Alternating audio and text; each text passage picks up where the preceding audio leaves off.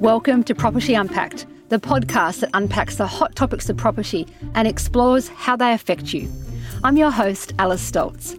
Today, we're looking at first home buyers as well as what is happening in the prestige property market.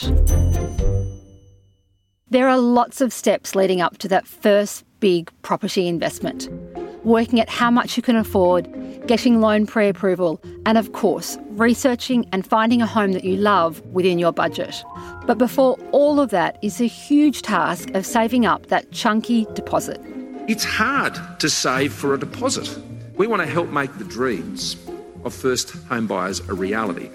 Later on in the show, we'll be talking prestige property with Domain's own Lucy Macken.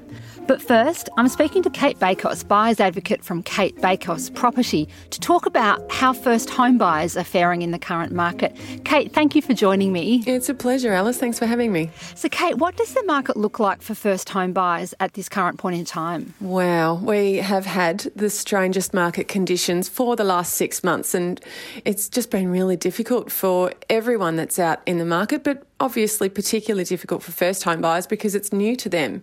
So navigating open for inspections and auctions with changed conditions because of COVID, um, it's been nothing short of a, a really strange year for everyone. Mm. So if we just try to sort of drill down information, what are the biggest hurdles for the first time buyer group at the moment? I'd probably say lending is really difficult. That's it's a very hard one to navigate right now because our lenders have really long assessment queues. Lots of lenders aren't necessarily offering a fully credit assessed uh, pre approval. So it means mm. that pre approvals are often being issued with a, a, directive to make an offer subject to finance. And we all know what that means. If you're going to auction, you cannot be subject to finance. So first home buyers are feeling, you know, there's a lot of fear and trepidation and concern about what they're doing. And, and obviously, without having that experience, they're fearful to take any kind of risk or, or step with just a pre approval. I think that's the hardest bit, really. And we're finding that some lenders have assessment queues that are blowing out past one month. Mm. So what it really means is that they, if they're getting out there and having a look at property, loving what they're seeing, they're probably not in a position to get serious about signing a contract yet. And that can be really frustrating as well. Cate, if we look at those first home buyers who want to get into the market in the next six to 12 months and really do have a real desire to buy quickly, what is your advice to them at the moment? Planning. Unfortunately, it's not something that, that a lot of buyers get right. And I see people plan holidays or plan shopping trips with more precision than planning a home purchase. That's so true, isn't it? And it starts it starts with a wish list and it starts with budgeting. You've got to work out what your borrowing capacity is and how much you're happy to borrow because borrowing capacity and willingness to spend are sometimes two different things. And then they've got to think about where they want to be and where they should be. And nobody can guarantee that they can buy a house that will give them, you know, 20 years of, of bliss. But we don't want to buy something that we're likely going to want to sell in a couple of years either. You know, a stepping stone shouldn't be something that you, you hold on to for less than five years because you've got stamp duty and selling fees and all of those nightmarish things. You really should be buying a property that you are very, very confident will last you at least five years, as far as you can project, and then start your shopping. So I, I do say to everyone, once you've worked out your wish list, the best way to make sure it's feasible is to jump onto a search engine and have a look at the sold properties. Don't look at what's for sale or what they're being quoted. Have a look at the ones that have been selling or download the auction clearance rates every Saturday and have a look at the ones that you were, you were keeping an eye on and what they actually sold for. And that is your best insight into understanding whether what you like is within budget or not. And then if it's not, there's things that you can do. When you get into that way of thinking and analysing what the results are, it becomes sort of second nature. Like I actually look forward to auction results being delivered to my inbox every Saturday night. I get the domain oh, email sent to me. and, and, and, and, I really like it though, but like it's, it's, a real sort of ritual on my weekend. I can, all that, that house that I've walked past for four or five weeks, um, that I may have walked through as an open for inspection just to have a sticky beak, I look at what it goes for or it got passed in and I think, gosh, that's interesting. And it, it's a very easy way of staying abreast of the market and it's so light touch. It, it doesn't require much effort.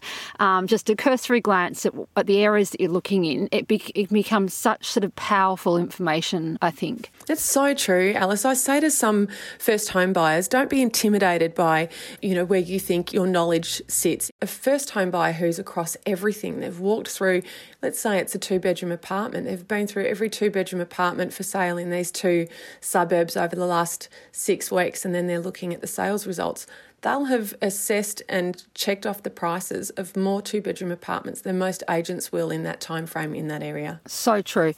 Cate, from what you've seen, I'm interested to talk a little bit more now about the first home loan deposit scheme. Yes. Has it been a success from your perspective? I won't say no because obviously for those that have been able to utilise it, it's been great. But we have to keep the numbers um, in mind and, and put some context around that, it only really represents 10% of first home buyers. It's mm. a capped level, so there's 10,000 people are eligible for it.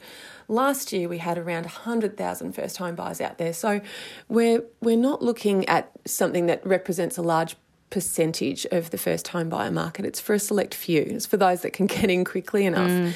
However, for those that are um, actively using it, the differential is that obviously they're not having to capitalise lenders' mortgage insurance. Now, the way that mortgage insurance works for most borrowers, if they're borrowing over 80%, they have to take out this policy, and it's quite hefty. It can be, you know, tens of thousands of dollars. Mm. So, this is where um, the initiative steps in.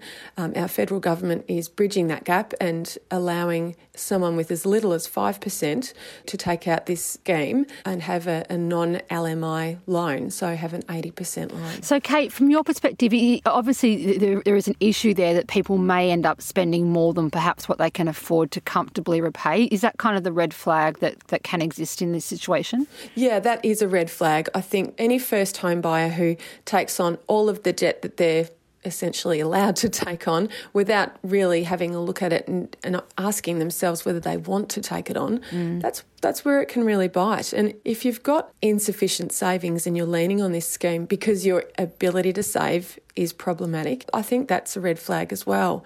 And one of the other risks is if someone has managed to save more than 5%, but then they take out this scheme, they put the, the funds that they've already saved towards borrowing more. Mm. Um, it means that they're taking on more debt than they ordinarily would if the scheme didn't exist. I think that buyers need to be very honest with themselves and ask the honest question um, before they just jump in and borrow every single dollar that they possibly can. I think you're spot on there, Cate. And I think we're a country, you know, traditionally we've always loved borrowing large amounts of money in Australia. It's sort of part of our DNA in many in many respects. And I think that's mm. sort of being turbocharged at the moment with such record low interest rates that borrowing is so cheap. Yes. There is such temptation out there. And I think buyers, particularly first home buyers, really need to exercise discipline and think they're in this for the long haul. It's not just a, a 12 month loan or something. They're, they're, going to live with this for a long time. Yes. Um, they really have to be very honest with themselves about that. Yeah, absolutely. Couldn't agree more. Um, Cate, are there any other things that first home buyers need to be aware of when applying for the scheme, do you think? I know we've just obviously touched on that major issue. Is there anything else to be aware of? Yeah, there's a few things they should be aware of. The first one is the need to move quickly. If, if they're really determined to have the assistance of this scheme, they've got to get their skates on. There's 27 lenders on the panel that are facilitating this scheme. So there's certainly a lot of lenders that aren't. There will be some first home buyers out there that will be eligible for only certain loans with certain lenders and getting mm. the right advice around that's really critical. And if their only eligibility is for a loan with a lender that's not on this panel, well then they've got to make that decision. Am I happy to proceed without the scheme? And obviously face lenders' mortgage insurance because getting the right loan, given their, their circumstances, is really critical. So it's not for everyone. There will be some borrowers that are filtered out because of policy. And I, I do say to everyone, LMI isn't great. No one likes paying um, mm. or having a, an extra portion of lending on, on their base loan. But if it helps you get where you want to get to, and you can afford it. It's not a bad thing. It's actually an enabler. And I think you've touched on that hotspot for first home buyers, which is FOMO. And I think, you know, yes. if, if they keep waiting and waiting, we don't know what's going to happen. We, are seeing the market hasn't dipped substantially yet. We're obviously going to have to wait for the next couple of quarters to really see the effect that COVID has on the market. Yeah. But I think for a lot of people, they just can't bear not being in it and fearful of prices continuing to rise. And some of the biggest mistakes I see all buyers make is sitting back trying to time the market when they've got an opportunity to get in now. Mm. The upside is that the market comes off 5% and they get a bit of a discount, but the risk is that they miss the opportunity to buy in an area that they can afford now mm. if the market does bounce back. It's a really difficult thing to predict. Mm. No, I think you're spot on, Cate. And um, if you've given first time buyers, and even myself, you know, I've, I've already bought, but it's a lot to think about and constantly keep weighing up and assessing our sort of property health, I suppose.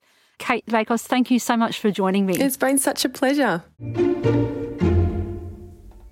Now, we're going to hear the story of a buyer who didn't waste any time taking advantage of the first home loan deposit scheme. They got their application lodged as soon as the program opened. So I'm Tim. I'm a lawyer and I work in the Federal Public Service. I'm from Sydney.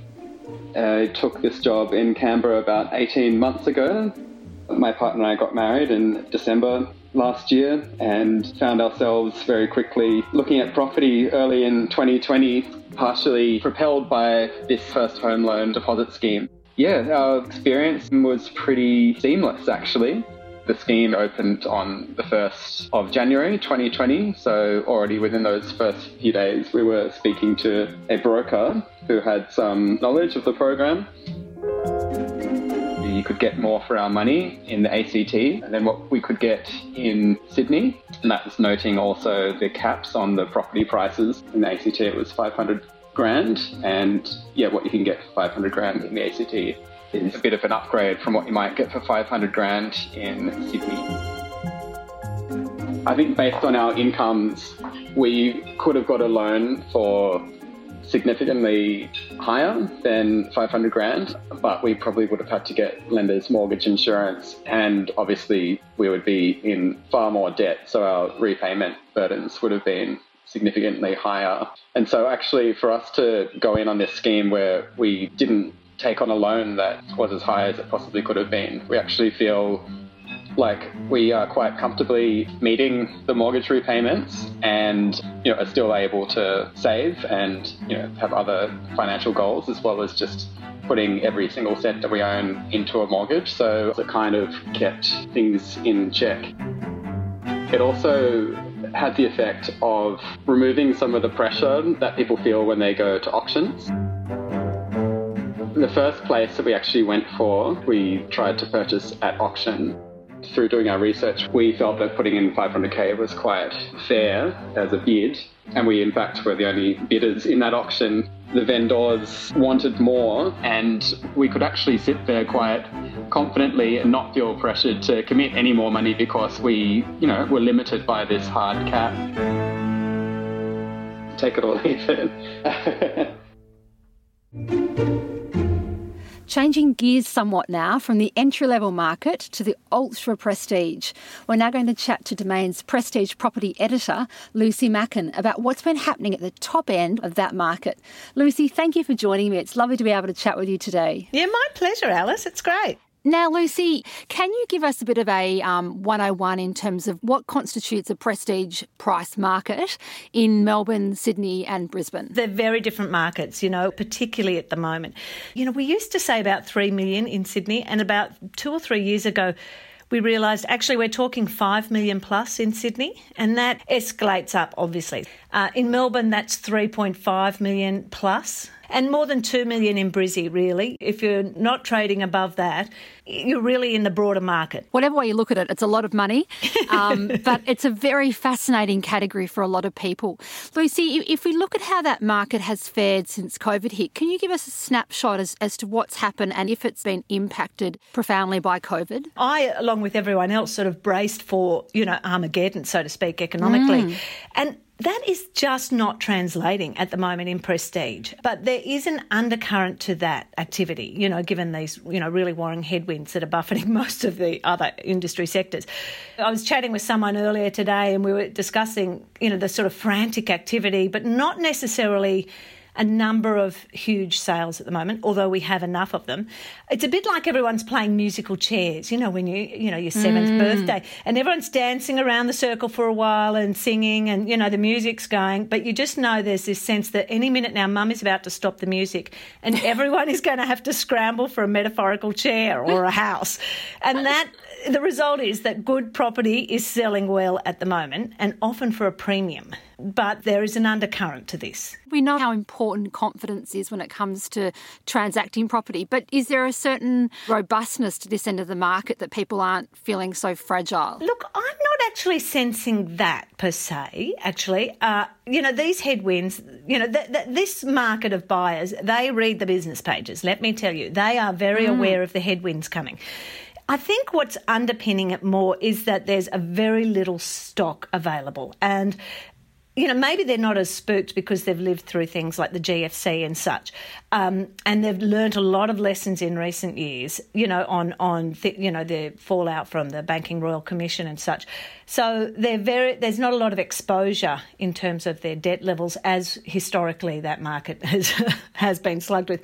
Um, but it comes down more to the fact that stock levels you know, they were picking up late last year and early this year, and there was a raft of top sales at the beginning of this year, you know, enough to lure some of the more hardened empty nesters to think about selling the family home. Mm. And, but then, of course, you know, someone ordered the bat, and overnight everything sort of has closed down. And now you've got thousands of Australians who have been caught in that in between stage. So they're yet to buy, or they're needing to buy, given they've already sold, and they've been caught sort of mid. Uh, mid move, if you will, or mid life, you know, life change. Mm. So you've got this sort of thing where people who were thinking of selling or about to list in the prestige market have stopped and they've shut the door on it.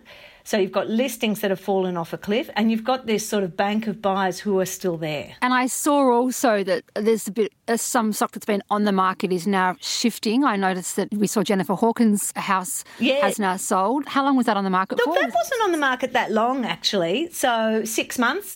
Look, that was a surprising one for me, I'll, I'll, be honest, because there was a $20 million bottom line under it when it was listed. It was November last year. And then the bushfires also impacted that region. And I remember sort of being curious as to what would happen yeah. with that property. I wondered if people were a bit deterred from purchasing there. And then so we didn't see much happen to it. And now it has just transacted though. Do you think that's sort of to do with COVID, that there isn't enough stock on the market yeah, so people exactly. are looking twice at different properties? No, absolutely. That is a, a, a case of lack of stock. The listings data, you know, echoes what the agents have been saying and what we're seeing ourselves on, you know, know, the real estate portals. So overall, Australia wide, new listings fell from 404 in the first quarter of this year to 298. That's, you know, 26%. But the thing is, like I said, if you've got good property, it's still selling well and it's very price sensitive, which is, again, why I thought Jen Hawkins, that was a surprise that sold. I thought 20 million was bullish at the time. Um, Lucy, I'm interested if international borders are having an impact on the prestige market. We know that a lot of overseas buyers have long adored buying in Australia. Now that people can't fly in and look around, is that is that having an impact on the prestige market?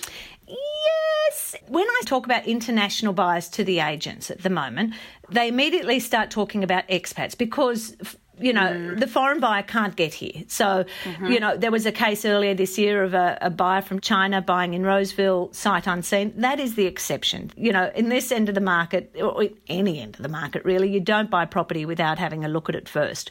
Uh, so while you do get that exceptional sort of, you know, that makes headlines when people do it. Um, so we're really talking about the expats. And, you know, there are a few factors there. The expats at the moment are returning home in droves. Mm-hmm. You know, there are a lot of them around. And it's really not as fun to be an expat at the moment in parts of the world as it was 20 years ago. You know, Hong Kong, uh, we have seen a lot of expats returning home. And anecdotally, I'm seeing it. Mm. And from New York, one of the buyer's agents who does a lot of expat deals, mainly Mosman, but a lot in the eastern suburbs as well, he just said, you know, they're coming home and they're thinking, I'm just going to stop here for a while. We don't know mm. when we'll go back. And bear in mind, the Aussie dollar is 69 US cents, and the 70 cent threshold seems to be a tipping point historically in the thinking of expats. So that, you know, once we fall below that, they start to look at real estate back home because they're getting it a lot cheaper. Mm. And I think you're right. I think we're definitely seeing it from Hong Kong, New York, and also London, I think too. And I suppose the challenge is, as you touched on earlier, there's just no stock for them to purchase. So that's right. So that's going to be interesting to watch. Mm. I know that mm. um, a lot of agents agents in Victoria, M- Melbourne, and around South Yarra and Toorak are frustrated by not having anything to offer. These people who are primed, ready to strike, wanting to do a deal. That's right. And they just they, they can't do anything. You've also got a few vendors who are hitting the market because the market is so price sensitive. If you overprice mm. stuff at the moment, you know that may have worked last year. Um, it- it doesn't work this year. You will not Yeah. transact. You know the wishful thinkers are not going to happen. I completely agree, and I think that's why I'm enjoying watching a lot of agents having those sort of, you know, really straight talking um, conversations with people because I think the good thing about this market is that all those ideas about kicking tires, waffling on, talking things up, it, it's, it's kind of there is actually no place for it in this current market, which I actually quite like. Yeah, don't we all? Lucy, are we in a similar situation to what happened after the GFC last time in Australia? If we were trying to find a comparable, Superficially, I sort of you, you can't help but go there, but it is actually a very different market. And I have had a chat to a few people about this in the last few days because I really wanted to be able to draw the parallels. But they say it's very different. You know, in the lead up to the GFC, interest rates, if you remember it, I do, um, was seven to eight percent. yes. Yeah, yeah. And that hammered the mums and dads homeowners. But the bankers and their ilk with their sort of $1 million bonuses and big deposits on the home were paying huge money at that time for their real estate. Now, once the GFC hit, it's as if things flipped. Rates were hmm. slashed, so the mums and dads were okay, but the bankers were being laid off in droves and they were being forced to sell at a loss because they were so highly leveraged. And so the mums and dads actually kicked off after that. That market kicked off, whereas the prestige market was hit hardest to the point that, you know, that market didn't really recover from the GFC until late 2012 or even 2013. Now, you know, the high end homeowners today overall haven't forgotten the pitfalls of being overly extended, you know, on the home loan. Um, and the Banking Royal Commission, you know, the uptick of that is that lenders are far stricter about who they will lend to and how much. And interest rates obviously are historic lows. So, you know, it is those mums and dads, investors, and first home buyers who are looking the most precarious at this point because it will come down to employment levels. On that note, Lucy, when we talk about the headwinds, how much of an impact is that having on people at the moment? Yeah, look, while I've said it's not showing particularly in the prestige market, they are there and, and we can all read the paper and see, you know. Um, you know, there's the cost savings, of course, you know, no trips to Europe and, you know, skiing in Aspen is on hold for now, obviously. Um, but those in the hospitality, pub game, tourism, you know, they may well be considering trading down at the moment. And there are buyers if they do so. And as long as they don't go for, you know, too much money or overprice things, they will sell and transact down. And that wouldn't necessarily show as a big dent in the market. Um, so I wouldn't necessarily pass the hat around for them yet. But they won't be sleeping as well as they were last year. And when the mortgage holiday and JobKeeper ends in September, that will inevitably hurt. Everyone will know about that. But I'm not sure the ripple effect of that will be so bad up the price chain. You know, sure, all those on JobKeeper will be stuck with a mortgage they can't pay, but will their employer as well? And, you know, th- this flight to quality is really propping up the market at the moment in terms of buyer demand. But that will start to change next year, I think. I wouldn't be putting money on it going forward, which is why I come back to this analogy of the musical chairs. You know, everyone's running around now getting their ducks in a row um, because I don't think anyone knows for certain what's going to happen, you know, beyond, you know, we'll have JobKeeper come off in September, October, November. As we know, property data takes a few weeks to start to show movements up or down, given six week settlements. And then we've got a break for Christmas. God, bring it on. Yeah. And then Yeah.